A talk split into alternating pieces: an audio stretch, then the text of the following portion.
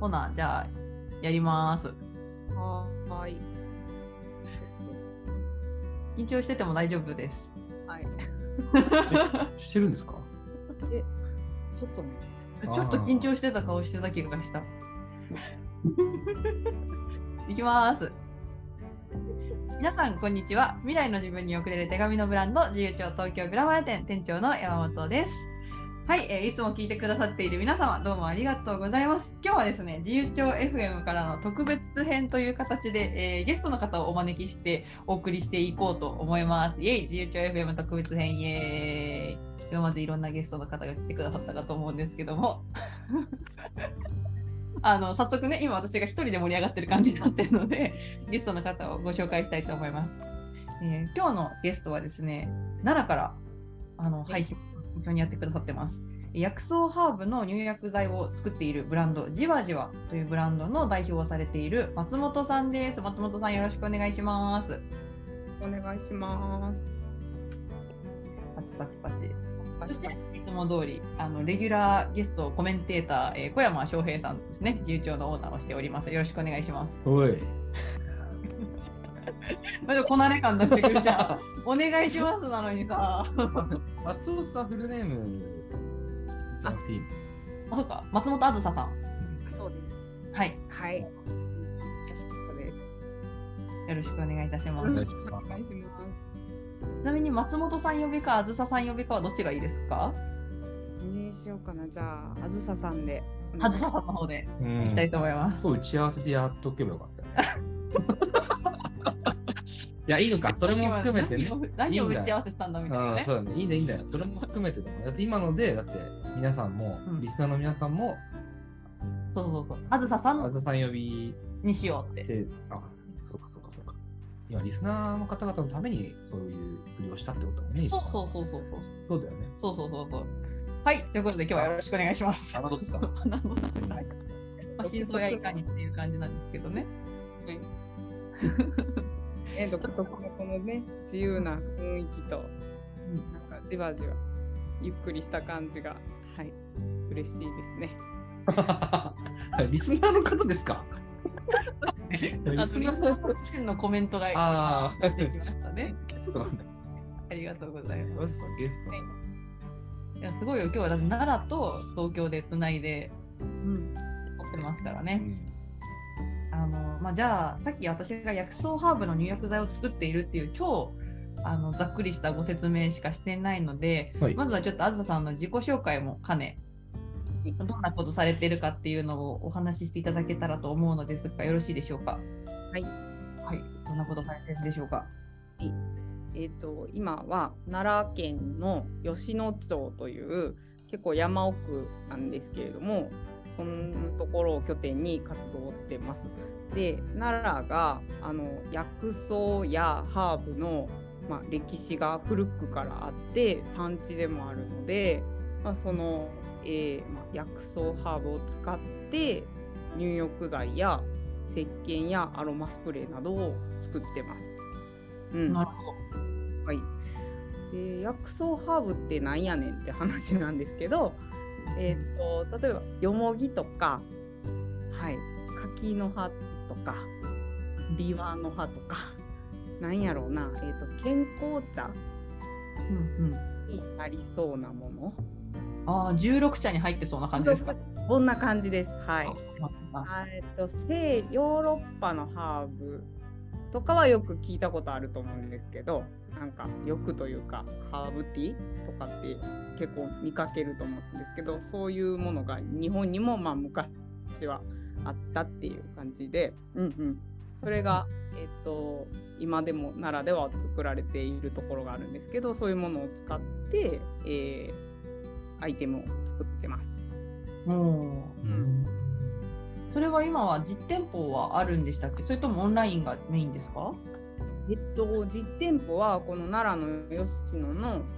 うん、古民家をたまに開けてワンデーショップとかをしてるんですけど、ネットショップとあと、えー、なんていうかお取り扱い店をたくさん増やしていく形であの商品を知ってもらっています。はい。うんうん、なるほどなるほど。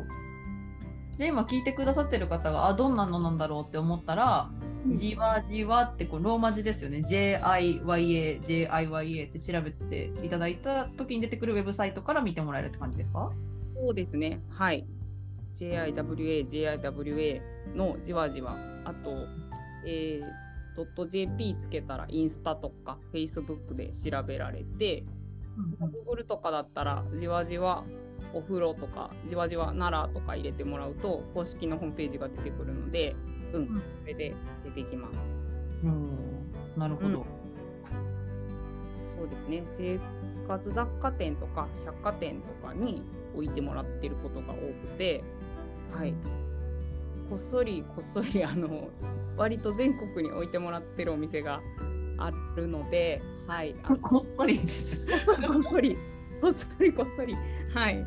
あの実はね、はい、あのなので、えーと、聞いてくださってる方のお近くにもあの実はあの出会える場所が、はい、じわじわと出会える場所がなるほどなるほど、はい、すごいことじゃない？何が何が？そんなもうだって全国にさ実はこっそりありましたみたいな、これじわじわやったみたいな、すごくない？すごい、それね、こっそりね味わってこうゆっくりゆっくりちょっとずつ浸透していってますね。なんかうんえっといちがつの後半なので、まあ今収録してるのいちがつこう半なので、まあ配信されてる頃にはひょっとしたらなんですけど、なんか東京大丸の中に入ってる、えー、生活雑貨店さんにも常設で置いてもらえることに、えー、つい最近なって、なんか結構いい場所にあの置いてもらえることになって嬉しいですけれど、えー、あの初回のなんていうか展開がまだ始まってないので、あのちょっとこうぜひあのリピートしてもらえるように知ってもらえたらなって思ってますね。うん、あやってくれる方が増えたらあのちゃんとあのリピートしてもらえそうなので、あのちゃんとこう手皆さんの手に届くかを今心配しています。なるほど。うんうん。うんうん、で今日あ今のあずささんのやってるじわじわさんは今ちょっとずつちょっとずつじわじわとこう全国に広がりつつあって、だけど拠点は吉野の山奥でそうそう、あずさんがあれですか、何人チームとかでやってるとかってあるんですか？今えっ、ー、と前にえっ、ー、とね中心メンバーは私以外によにんいて、ででもみんなこうフリーランスで、えー、別の仕事も持ちながら関わってくれてる感じですね。であと吉野のあの古民家に猫がにひきいるんですけど、はい、その猫は、えー、いっぴきは営業部長という役職がついていて、もういっぴきが営業課長という役職がついているごにんプラスにひきであのチームを運営してます。あいいないいですね。うちも引きが欲しい。営業部長と営業課長。そうだね。うんうんうん。すごい。じゃあその少数制ろくにんチーム、ろく、よにんプラスにひきチームで。そうですね、そうですね。やってますね。部長さんにもなんか何かしら動物いても良さそうですよね。すごく。そうですよね。うん、確かに。うん？リスとか。ハムスターとかあーですけど、ね、野生のやつはね時々ね、うん、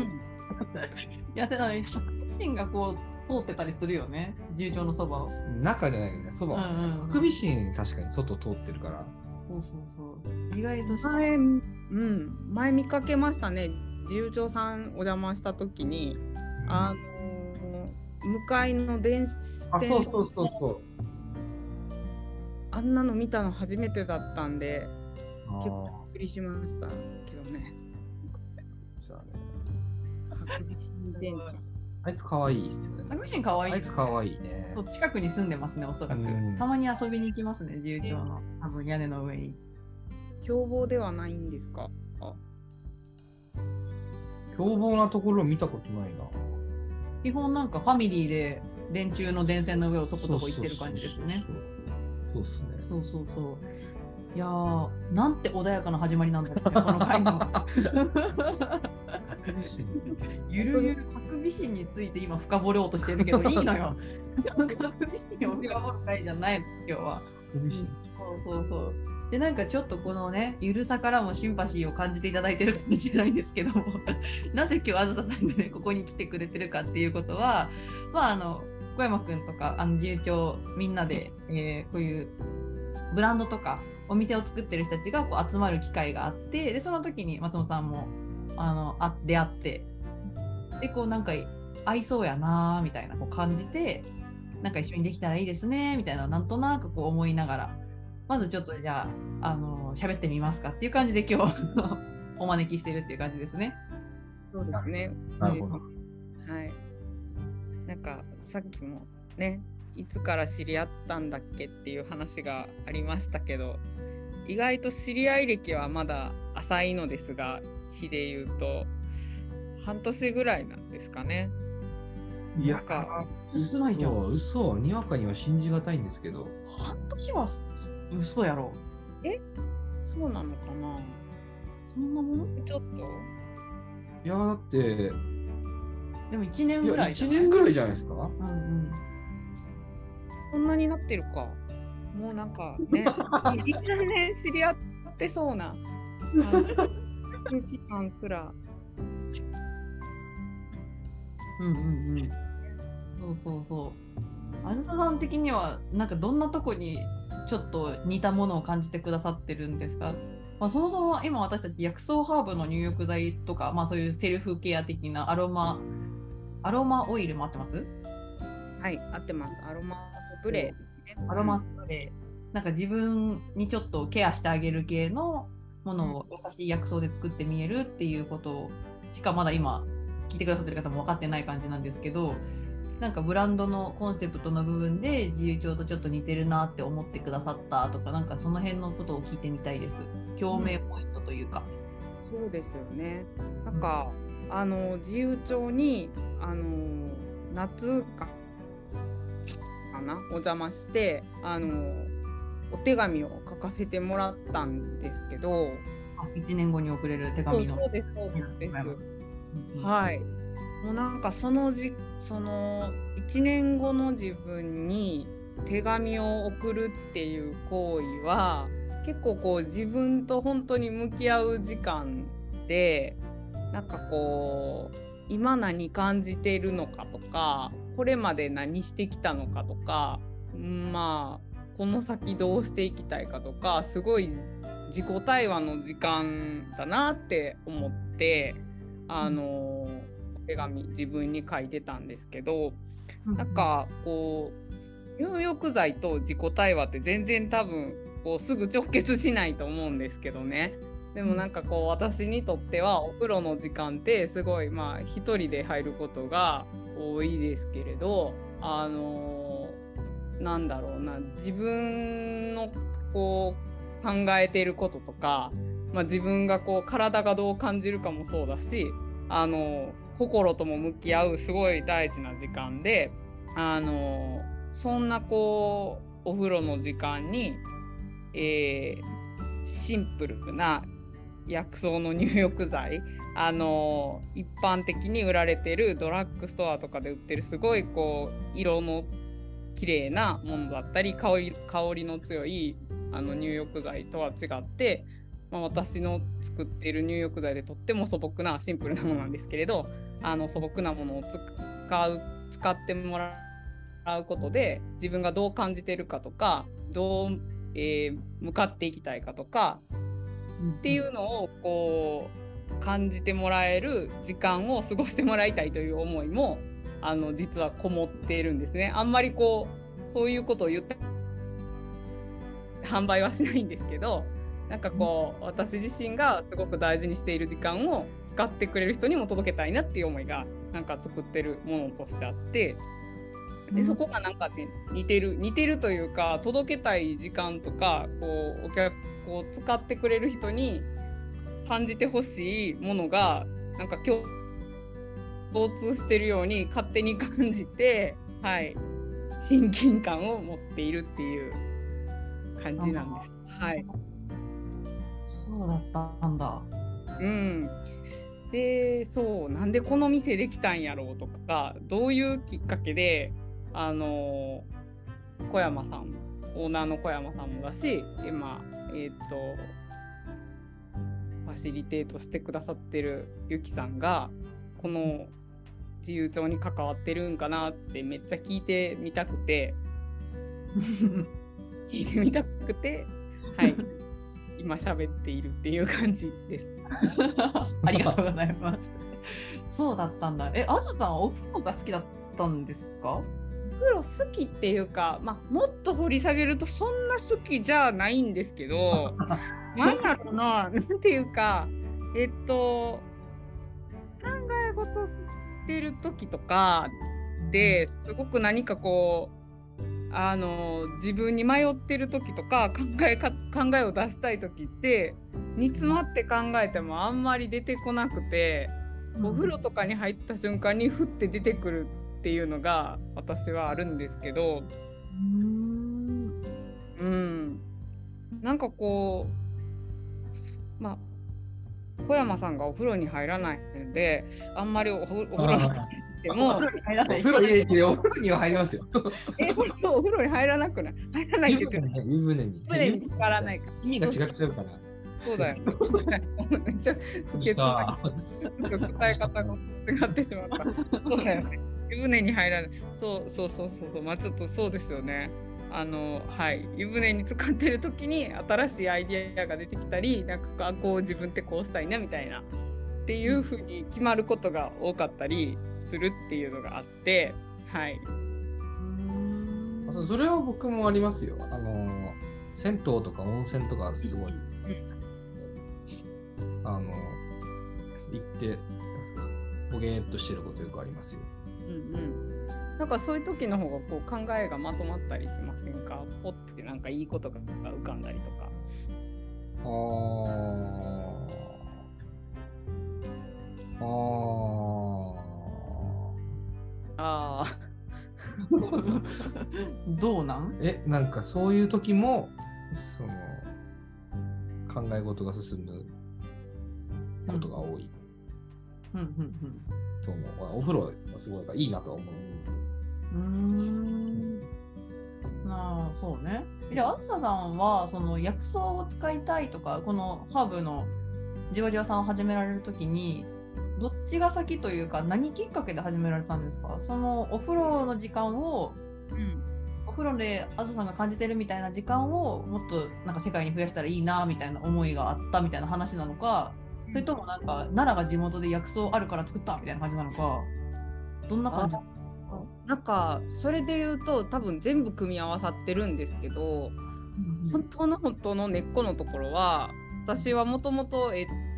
大学出てからすごい大きい会社で勤めててななねんかん働いてたんですけど、ちょうどにじゅうきゅうさいとかにじゅうだいなかばに差し掛かってからなんか自分らしい働き方とか生き方について考えるようになって、なんかこう働く場所とか時間とか期間とか何に関わるかとかをすごい自分で決めたいなって思い始めたんですよ。なんかこう、うんうん、大きい会社ってまあ当然やんけど当然だと思うんですけど、あんまり自分で決めれないことが、まあ、大きい会社ってというか私がいた会社はそんなに決めれないなって思ってて、でなんかちょっとモヤモヤし始めて、えー、どうやったら自分でなんかこう自分がやりたいようにというか自分らしく働いて生きていけるかを考え始めたっていう感じ、ね、一番初めはでめちゃめちゃ自分が健やかに生きたいからみたいなそうそうそう、そんな感じです。でそれでそんなんでまあいろいろ考えたりとか自分で向き合うとかっていう時間をすごい取っていて、でまあそんな中でこうお風呂みたいなものがこうあのそこお風呂で考えたりすることも多かったなみたいなのがあったんですけど、そうそうでまあそんなじゃあ何に関わってどうやって生きていきたいのかって思った時に、その生まれ故郷のが奈良な奈良なんですけど、あのなんか奈良のことに関わりたい気がするとか、当時勤めてた会社はまあ結構、まあ、大阪でしたけど都市部にあって、であの都会にあって、で東京にもまあ本社があって、本社と行ったり来たりしてたんだけど、あの全国を出張する機会があって、地方をこう見て回ることが多かったんですけど、なんか地方の方が私はなんかそのにじゅう代後半ぐらいの時にはすごい面白いように感じていて、なんかこう都市部でこういや何かこうするよりかは、なんか地方の小さい魅力とかを伝えたいなって思ったんですよね。うん、でとか、うん、そんな感じで、なんかこうメーカーだったので機械でたくさん使っ作って、えー、物を売るみたいな感じだったんですけど、そういうことじゃなくてちょっと手し、手仕事とかこう中量生産とか、えー、なんかあまり余分なものを付け加えないとか、あ素朴なものを、えー、の方がいいなとか、なんかそんな風に思うようになってきて。ってなって、じゃあ何で自分がこう自分らしく生きていくことか、何やったらできるかなとか、何に関わりたいやろとか、いろいろリサーチをしてきた時にその奈良の薬草っていうのと出会って、でそうそうそうでそのなんかリサーチ時代に生まれ故郷の奈良でやってるなんかのえっと奈良の、えー、マルシェみたいな、その美味しい食べ物とかいろんな農産品とかがあのこうずらっと並んで販売されてるマルシェで、今のまあ取引先でもある薬草の生産者さんが薬草を販売してるところに出会ったんですよ。でその時は全然あの薬草とかも知らなくて、あの、うん、だったんですけど、あの冷え性に効くあの薬草が売られていて、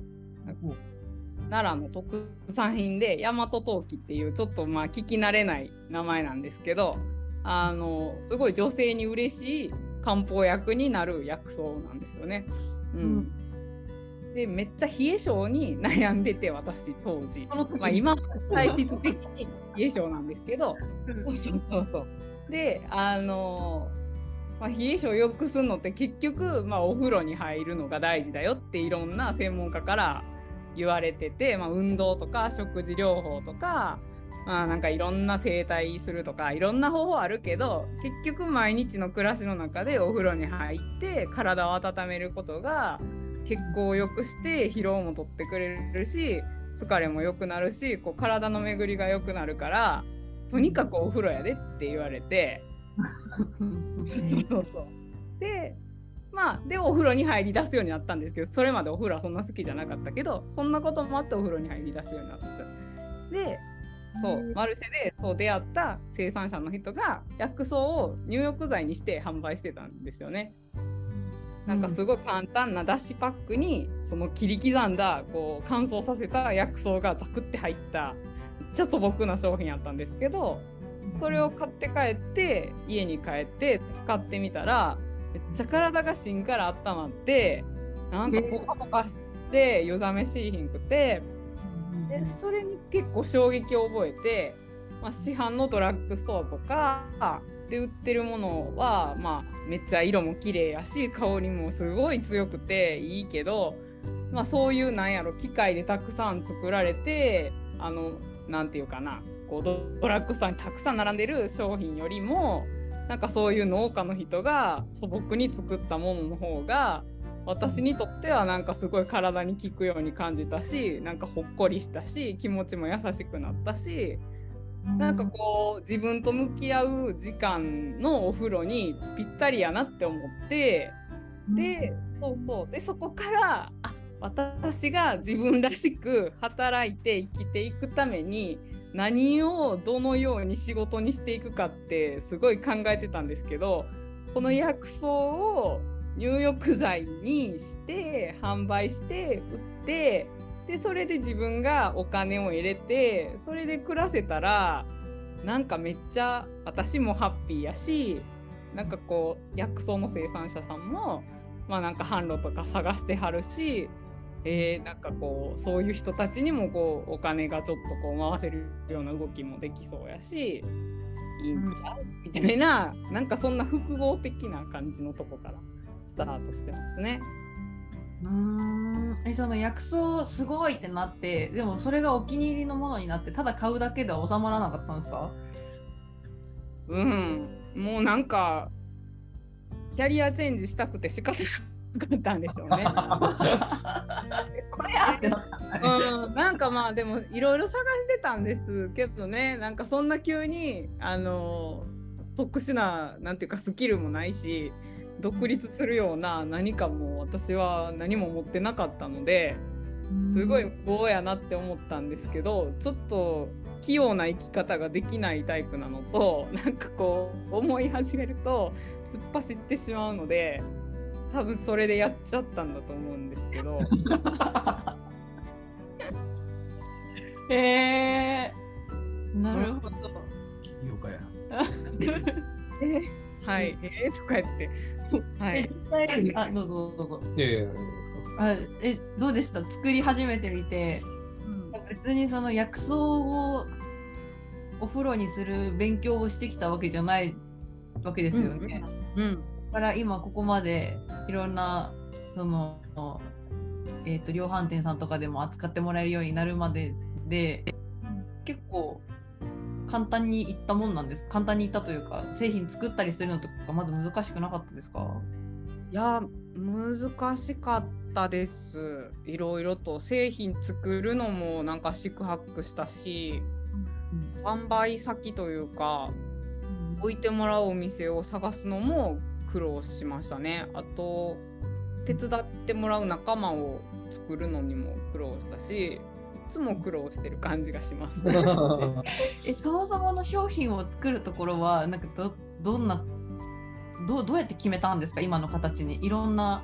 その何種類か入浴剤もあると思うし、形とかも自由なわけじゃないですか、言ったら混ぜるハーブとかも、うん、なんかこうやって何をなんか軸に決めたかなって今振り返ると思う思います。えっとね、いやー、なんやろう、いろんな、初めは道の駅とかに行って、あの奈良にどんな薬草があるんかめっちゃリサーチしてましたね。うーん、まずは材料からか。材料から、そうですね。材料から調べましたね。で、材料を調べながら、薬草の知識がなかったから本読んだりしてめっちゃ調べてました。えー、うんうんうんうん。でも実はめっちゃビビりやったから、初めはそのえっとお気に入った商品しか作れなくて。ヒノキとお気に入ったというお気に入ったという表現が正しいのかわかんないですけど、はい、うん、あのヒノキとユズとっていう絶対に売れるものと、あともう一個がそのさっき言ったあの作りたいって思ったきっかけになったヤマトトウキっていう薬草と、あとヨモギをブレンドしてその冷え性の女性に届けたいっていう自分のそのえー、届けたい人に向けた、えー、薬草のブレンドをのやつをいち種類だけ作ってっていうさん種類で初めスタートしたんですよね。だからふたつはまあきっと売れるやろうっていうのでいっこだけ作るっていう。慎重。でもそのいっこどうしても混ぜたやつが一番作りたかったというか元の。そうですそうですそうです。で当時、まあ、大阪に住んでたので大阪の中では少し大きな屋外マルシェにあの出すぞっていうのを締め切りに決めて、うん、でそこに商品を売りに行くんですけど、そこであの売れなかったらもう諦めようぐらいの気持ちであの、うん、販売をしに行ったら、まあ、ヒノキとユズは当然まあぼちぼち売れて、でもそれ以上にあのその薬草のやつがしっかり売れたっていうことと、あとなんか百貨店に出ませんかって誘ってもらったので、あの大阪ですけれど、なんかこうバイヤーさんに声かけてもらって一応次のステップに進めたっていうことで、なんか続けていいんだってなってみたいなね、そんな感じでした。リアルやね。リアル、リアルだよね。リアル、えー、はい。つよつよじゃん、なんか。つよつよなんかいっかいのね、いっかいの出店で、そんなバイヤーさんから声かかんないっすよ。そうなんかな。かかんないっすよ。えー、かかんないけど続けてる人たちいっぱいいると思いますよ。本当です本当で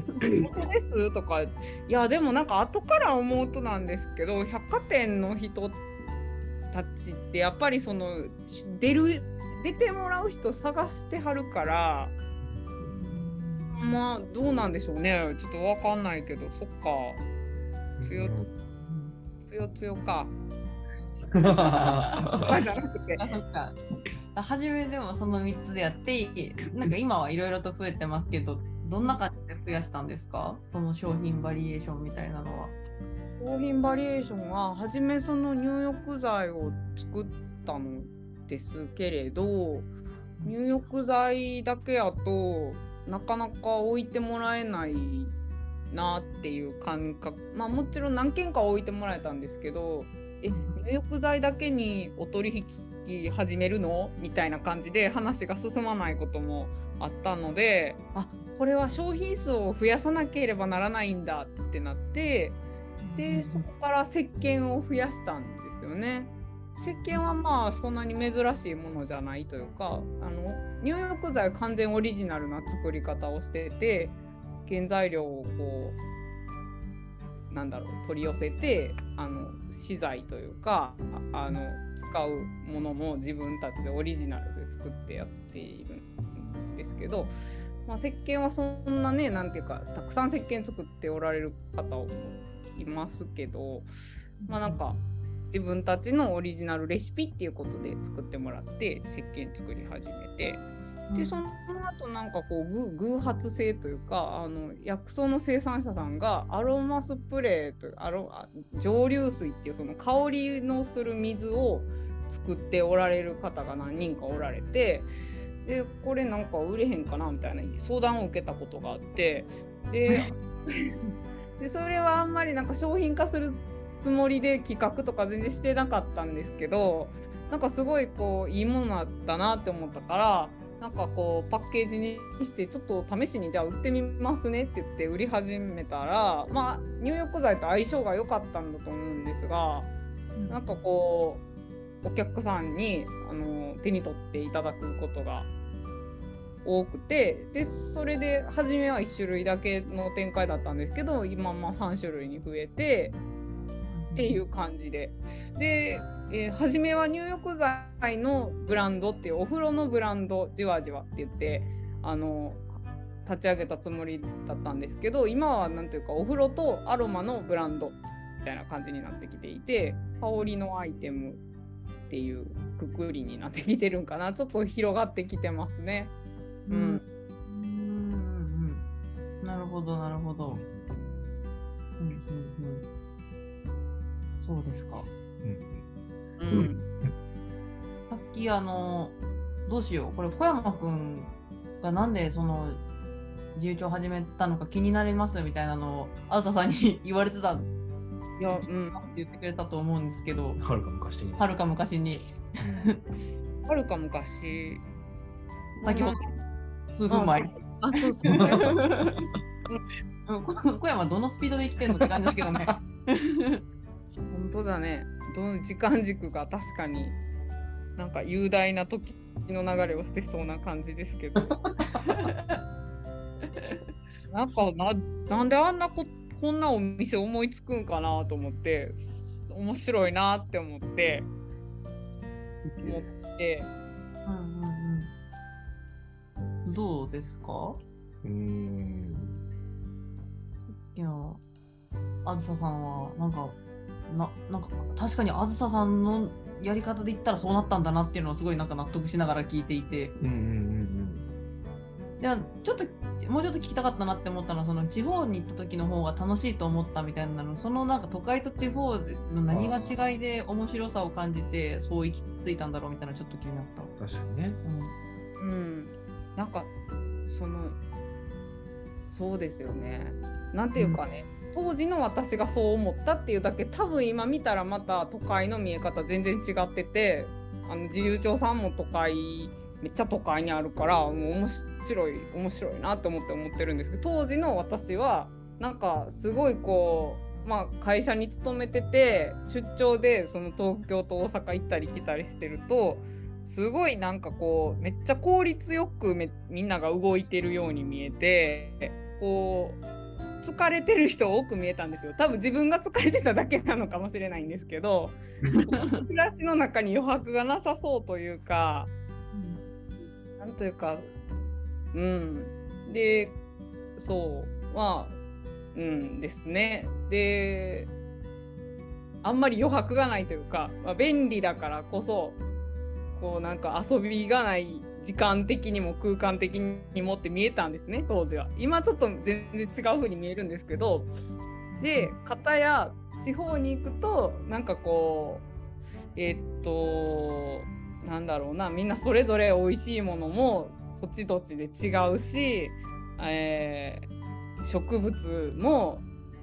エリアによって違うし、なんか東北に行ったり沖縄に行ったり中国地方に行ったり四国に行ったりしてたんですけど、なんかこう都市部とかこうなんだろうな、えーと、便利な場所って、えー、便利に作ってる会社が同じような店をこう並べてる風に私には見えたんですよ、当時はね。でそういうところでこうどこに行っても同じ顔に見えたんですけど、なんか地方にはそこの土地そこの土地の魅力が今も残ってて、でもそれはこう、えーと、大きな仕組みにこう巻き込まれないからこそ残っているというか、うん、っていう風に見えて、まあ、私が当時勤めてたような大きい会社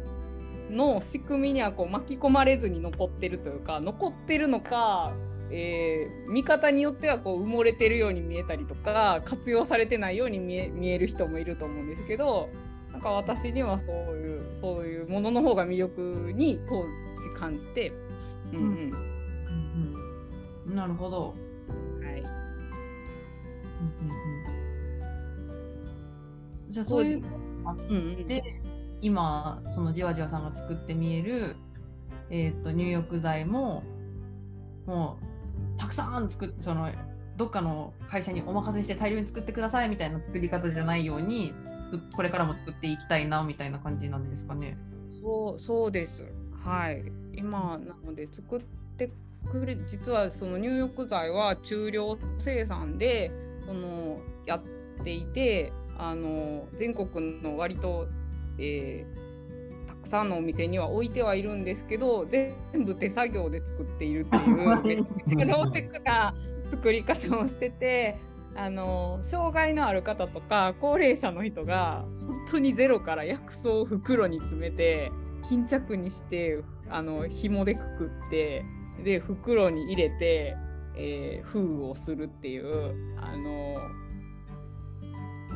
えー、ホームページとかインスタとか見てもらえる人いたらぜひ見てもらいたいんですけど、なんかちょっと入浴剤って言っても一般的なものと違う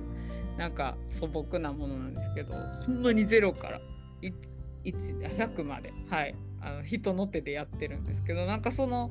大きい仕組みで私が当時働いててちょっとこうモヤモヤしてて、わざわざ始めたものだからこそ関われる人と一緒にもの作りたいなっていうのがあって、なんか効率よく働けない人たち、うんうん、ともの作りたいなと思ってて、なのでその障害者の人たちだったり高齢の方とか、あと、えーと、完成した商品のその在庫管理とか、あと出荷関連の、えー、事務作業とか情報発信を子育てしながら、えー、在宅で、えー、女性が関わってくれてるんですけど、なんかそういう人たちと一緒に仕事したいなと思ってて、うん、そんな形でちょっと輪を広げていきたいなって思ってます。で、ちょっと真面目に、はい、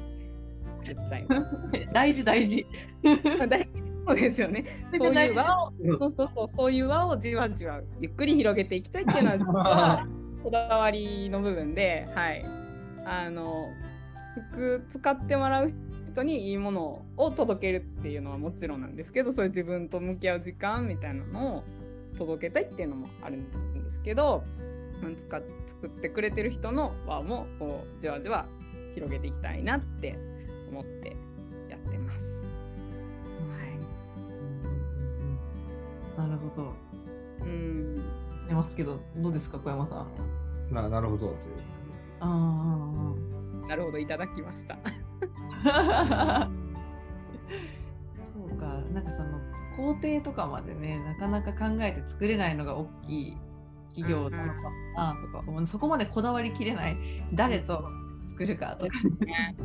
いやだからどこまでできるんかなって思いながらやってるんですけど、実際はだって効率成長とか考えると当然効率追い求めるから、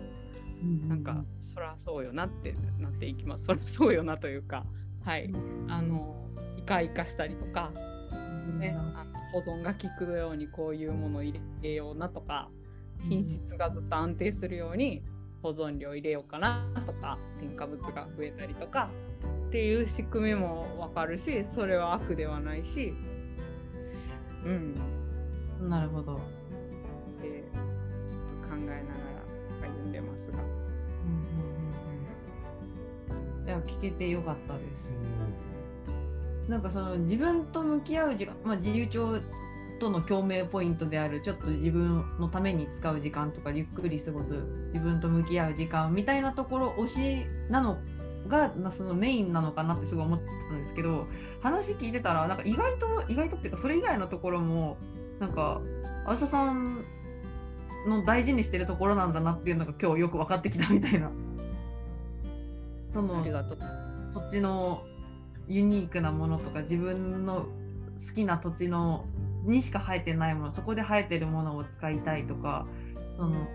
効率よくできないとかより効率よくしなくてもいいっていうことを生産工程で体現しようとしているところとか、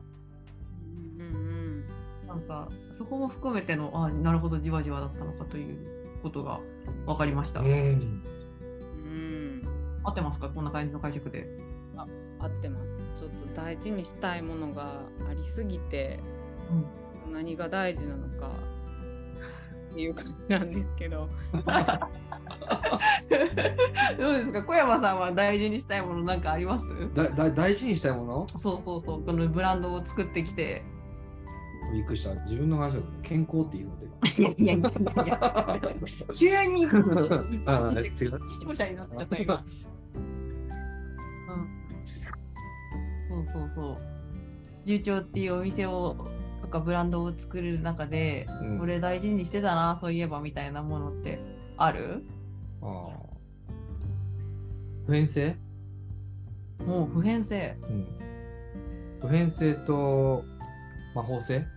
普遍性と魔法性もうちょっとあの初めての方が聞いて分かるように噛み砕いて説明していただいてもいいですか？普遍性、まず普遍性はどういうこと？普遍性は、うん、えっと普遍的なもの、別に僕が ど, 何どうこうしようと変わりえないだろうなと思える価値がなんかを大事に価値を大事にしたい。うん。僕がどうこうするあの生きてようが死んでまいようがってこと？そうそうそうそう。別に僕じゃなくてもなんか、うんうん、そのなんか自分のことを考えるみたいなことがなくなるっていう状態はなんか人間がこの人間の形である限りにおいてはさ、うん、なんかなくならなそうじゃん。うんうんうん、だし、なんかすごく重要な項目な気がするというか。うんうんうんうん。なるほど。っていう自分のことを考えるということが、うんうん、その個人にとって、えー、なんだろうなあ、どうでもよくなるみたいな方向に自体は進んでないと思うんだよね。うんうんうん。だからそういうことは大事にしたいというか。うんうんうん。そういう感じ。ああ、それを大事に、まあ、むしろその時間がなくならないようにするために、あのー、サービス始めましたっていうこと？いや、なくならないようにっていうか、うん、なくならないだろうなって思ってるみたいな。なくならないし、うん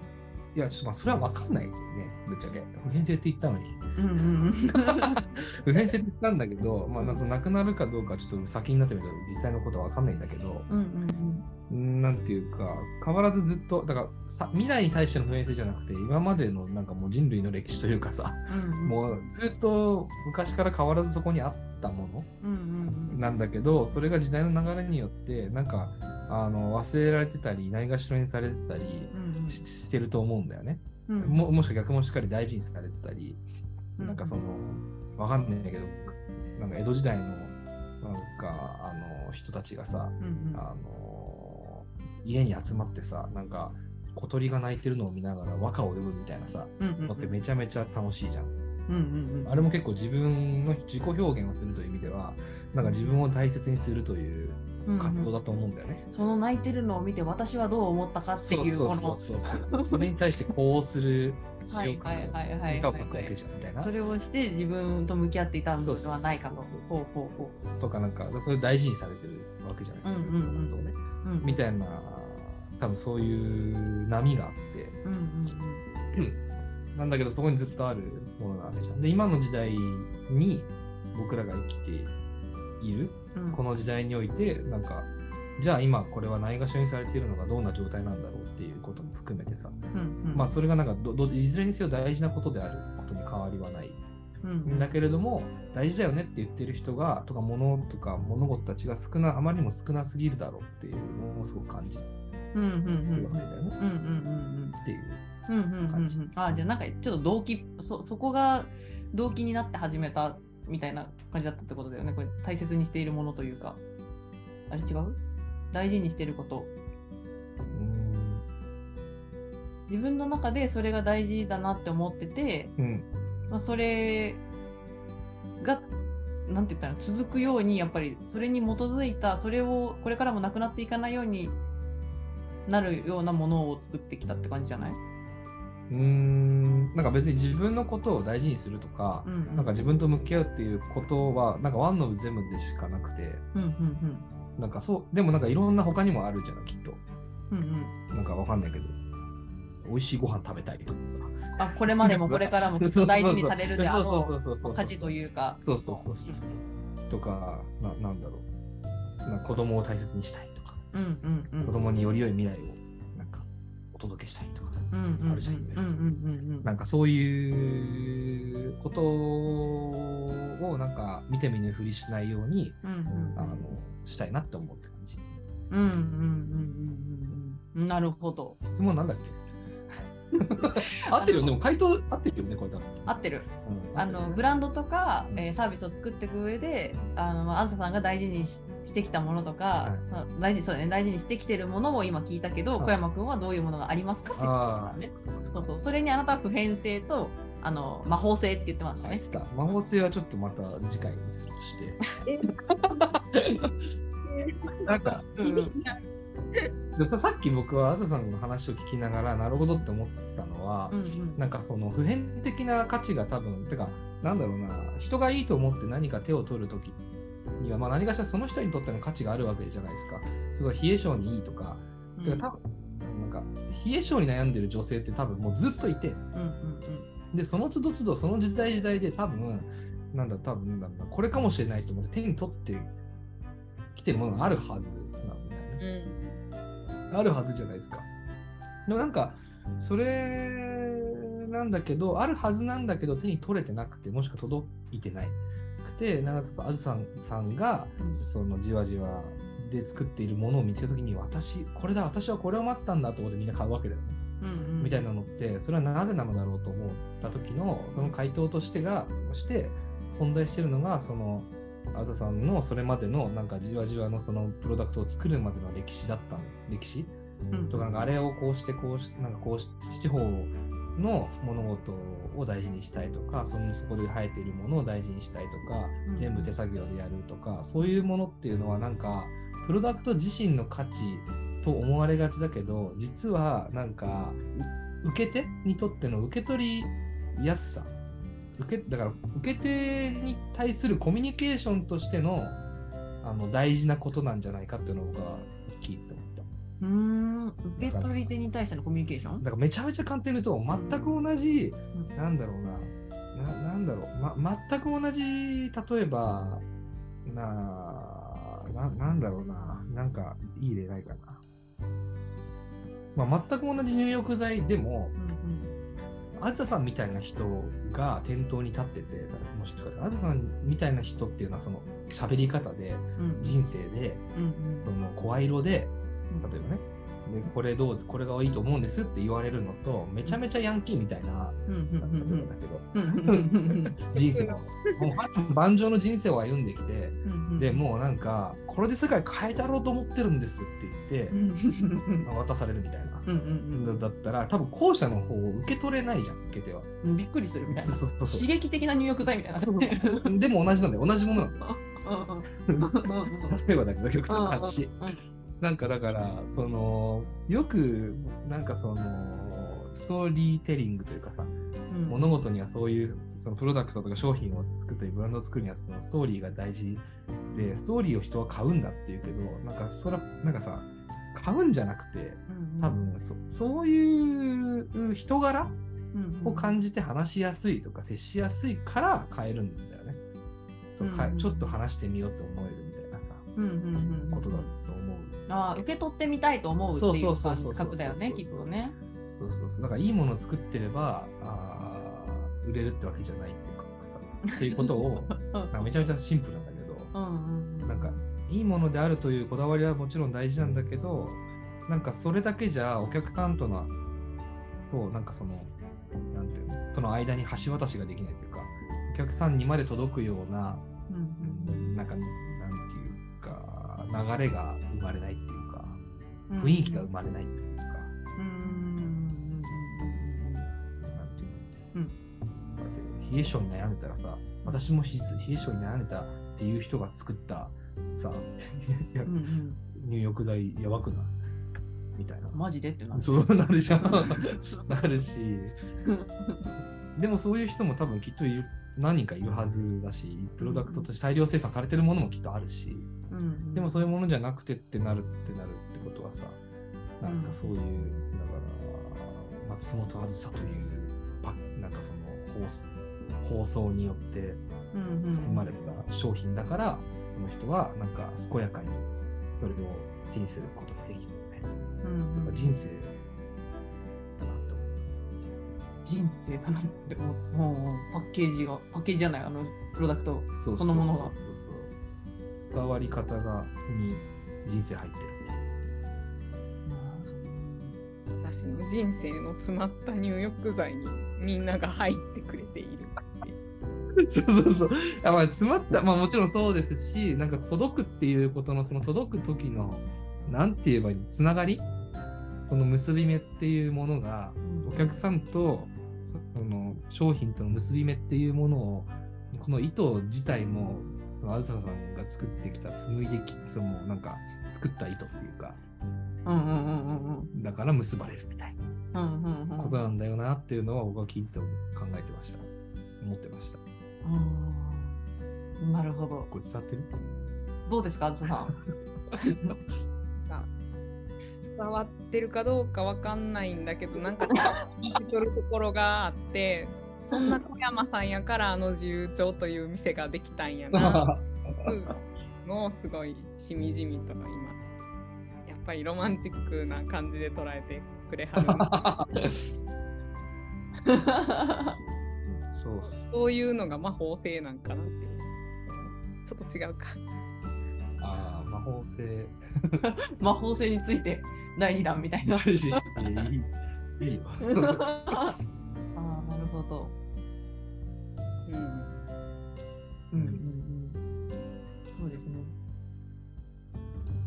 いやでも結構届け方がいいとやっぱりずっと仲良くしたいなって思うし、ずっと使いたいな、なるべくずっと使いたいなって思うなって思うんですよね、やっぱり。うーん、何かあるの？どういう時にそれ思うの？いやなんかさ 逆, 逆パターンでさ、なんかよく、うん、あの。どんだけ広告費かけてんねんみたいなさ、うんうん、商品あるじゃない、うんうん、と思うわけ、うんうんうん、その大手のそれ化粧品会社とかさ、うんうん、ファッションブランドとかって多分もう何, 何億突っ込んだらそれが何 いってん 何倍になるなって売り上げになるからな突っ込んでるみたいな状態なわけよ、うんうん、だと思うんですよね、うんうんうんうん、もちろんプロダクトい い, いいものである前提なんだけど、うんうんうんうん、売ってるものが、うん、なんかそうやって手にそのと届いたもののどれほどがじゃあ何年後かにも使われ続けてるのかっていうと、うんうんうん、なんか全然使われてねえんじゃないかみたいな、更新されてんじゃないかなとか、うんうんうん、もしくはなんかその同じ紅葉効能のち別のプロダクトに変わってるとか、うん、なんか使われ続けるためにもお金を投じ広告費を投じ続けるみたいなことってすごい往々にしてあるなと思って、ね、うーんなんなるほどね。だけど逆にその真反対でさ、うん、なんか今のそのあずさんのその話を聞いたりしてじゃあ目の前で買ってもらえるみたいな、うんうんうん、ものって多分もうそれだけで多分もう数年持つっていうか、うんうんうん、全く来ようと思うし、うんうん、買おうと思うしとか、なんだろうね、自分がすごく長く使っているもの、靴とか洋服とかって多分なそのすごいボンドな、うんうん、そういう広告費がかかっているとかそういうことじゃない物語っていうの、うんうん、その友達と一緒に行った靴屋さんで友達がめちゃめちゃ勧めてくれてなんかくれたから、うん、初めて買ってみたブランドの靴みたいな、うんうんうん、とかってもうずっと履くわけよ捨てたくないみたいな。そうもうもう履けなくなっても捨てられないよ逆になんかいや分かるわそれそうそうそうそうだそうそういうコミュニケーションの仕方、商品と人の間のコミュニケーションの仕方としてなんかすごくなんかそうそういうやり方をすごくあずさんはのなんかじわじわというものはしてるんじゃないかなお客さんとって勝手に思った。うーんらしいです。ありがとうございます。その通りかもしれません。めっちゃなんか直接人に喋ったりする機会が多いかもしれないですね、うん、そのお取り扱いしてもらってるお店のバイヤーさんとかにもなんか必要に会いに行くというか必要にっていうかしつこそうですけどなんか結構足運んだりできる限り、うんえー、そうそういうことだと思います。そうそうだと思いますよ。それはもうそうなんだ。うんじゃなきゃ猫営業部長にならんでしょ部長と課長両方とも猫だもんね。そうですね。営業部がもう猫だから何も喋らないけど、ね、猫猫あ猫は結ぶだろうねやっぱその関係性を。本当だよね。猫は結びます。なるほど。はい。もうね、猫はね、このあのぜひ今度来てください。今めっちゃ寒いですけど、あっちはもう喜んで腹を見せて、もう営業部長と課長にふさわしい人懐っこさで。みんないいみたいな。やばおもろ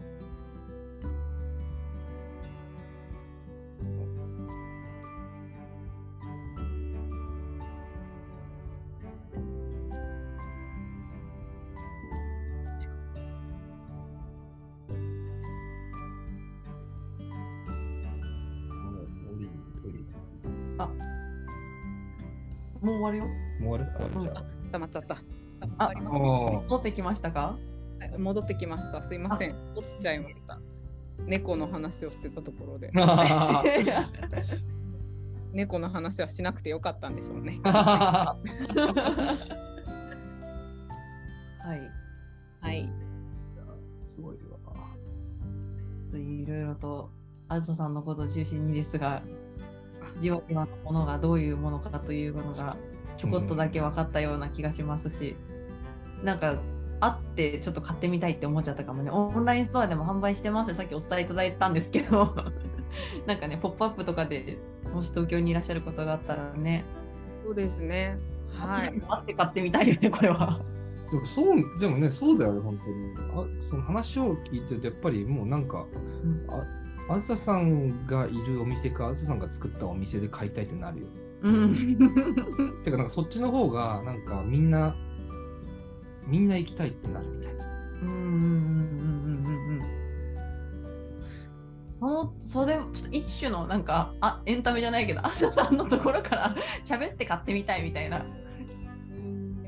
営業部長たちに会いたいみたいなね。うん、部長と課長も出張か。ああ、そうそうそうそう。うん、すごい大移動やな。うん。ねえ、なんかそんなんできるといいな。今東京で出店予定はないんですけど、うん、なんかそんなん自由帳さんでやりますか？営業部ここでニャーたちがニャーたちがいるっていう、ニャーたちの移動はどうやろうな。いちじかんぐらいの移動しかしたことないからな。入れるかなみたいなね。ね、もうくたびれてるかもしれない。現地採用しますか？現地のニャーたちを。現地のニャーたち採用。誰かの営業部長やってくれるかな？うん、現あ東京東京営業部部長。ニャ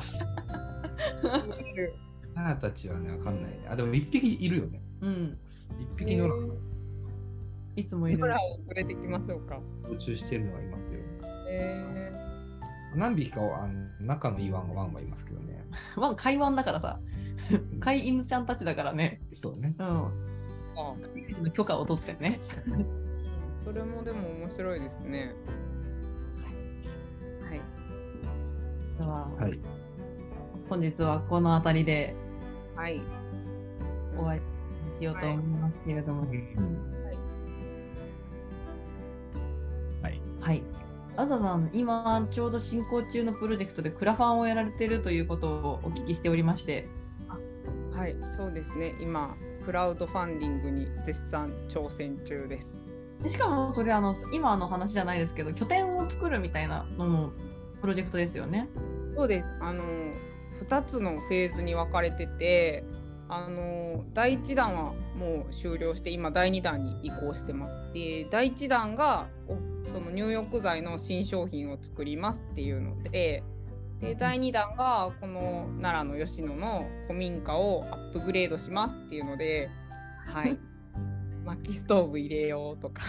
あの足湯できるテラス作ろうとか、はい作ってるやん。一緒にやっぱ足湯入りたい人はぜひあのあずささんのクラファンちょっと応援ページ見てみてください。そうだよね、うん、なんか冷え性もうなんか冷え性クラブとか作ったり冷え性クラブ入りたいわ。そうだね。ポカポカクラブみたいな、冷え性ポカポカクラブみたいなあ冷え性クラブ、冷え性クラブいいですよね。僕入れないけど。冷え性ではないらしい、うん、そうなんだ浴槽入らないけど、そっか、浴槽入らないから、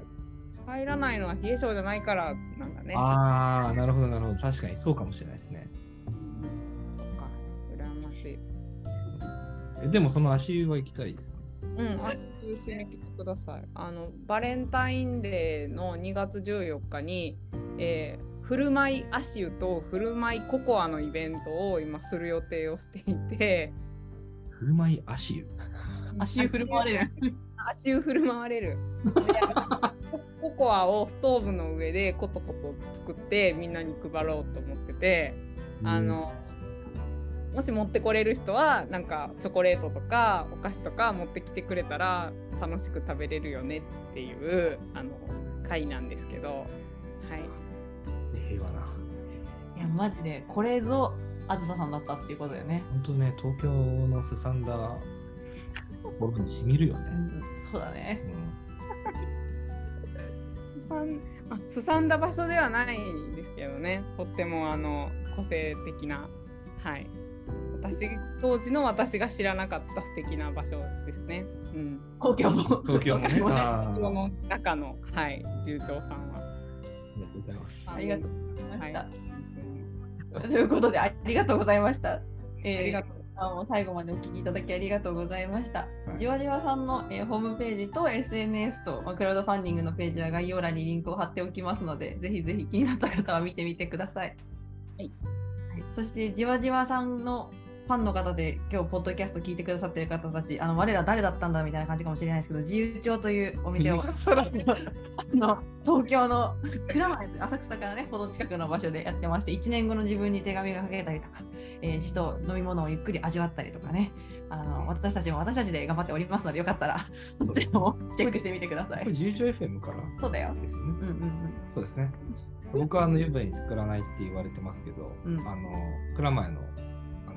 自由帳にお越しの際はですね、うん、近所にミス自由というですね、あの銭湯があるんで、うん、そちらの湯船に僕は使っておりますので、ね、僕と湯船に使いたい方はぜひそちらにね足を運んでいただければ。自由帳に使った後に湯船に使いたい確かにね、ミス自由すごくいいよ。ああそう、うん、じゃあミス自由のリンクもあった。えー、そこ行ってみたい。ミス自由ああね、もうザ銭湯、あーポカポカ温まってね、そうお風呂からポカポカポカ温まってお風呂からさ、うん、出てきたら番頭にさ、もうそのおばあちゃまが座ってるわけよ。あーずーっと俺の方見てるの、うん、全裸よ俺。さありなんそれ。いやなんかその光景ありなんいろいろちょっといろいろありなんあさん今天仰いでるからめくちゃくちゃでかなと、どういういろんな理由が考えられそうやなと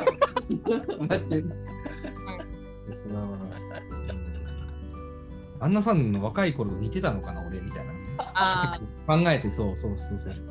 気うつしねみたいなね、すごいね。ミス自由ちょっと不思議な湯になったね今ね、うん、番頭のおばちゃんのこと気になっちゃうよね。ちょっと女性陣、男性陣は行こうかどうしようかって悩んでるかもしれないですよね。なんかそんな今の情報でね。そうですね。まあそれを聞いてみたいね。いい湯なんで。うん、それをでもあ答え合わせに行くのも楽しいかもしれないですね。こんな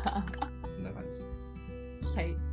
ありがとうございました。じゃあぜひあのまた次回お会いしましょう。はい、ありがとうございます。あ、それと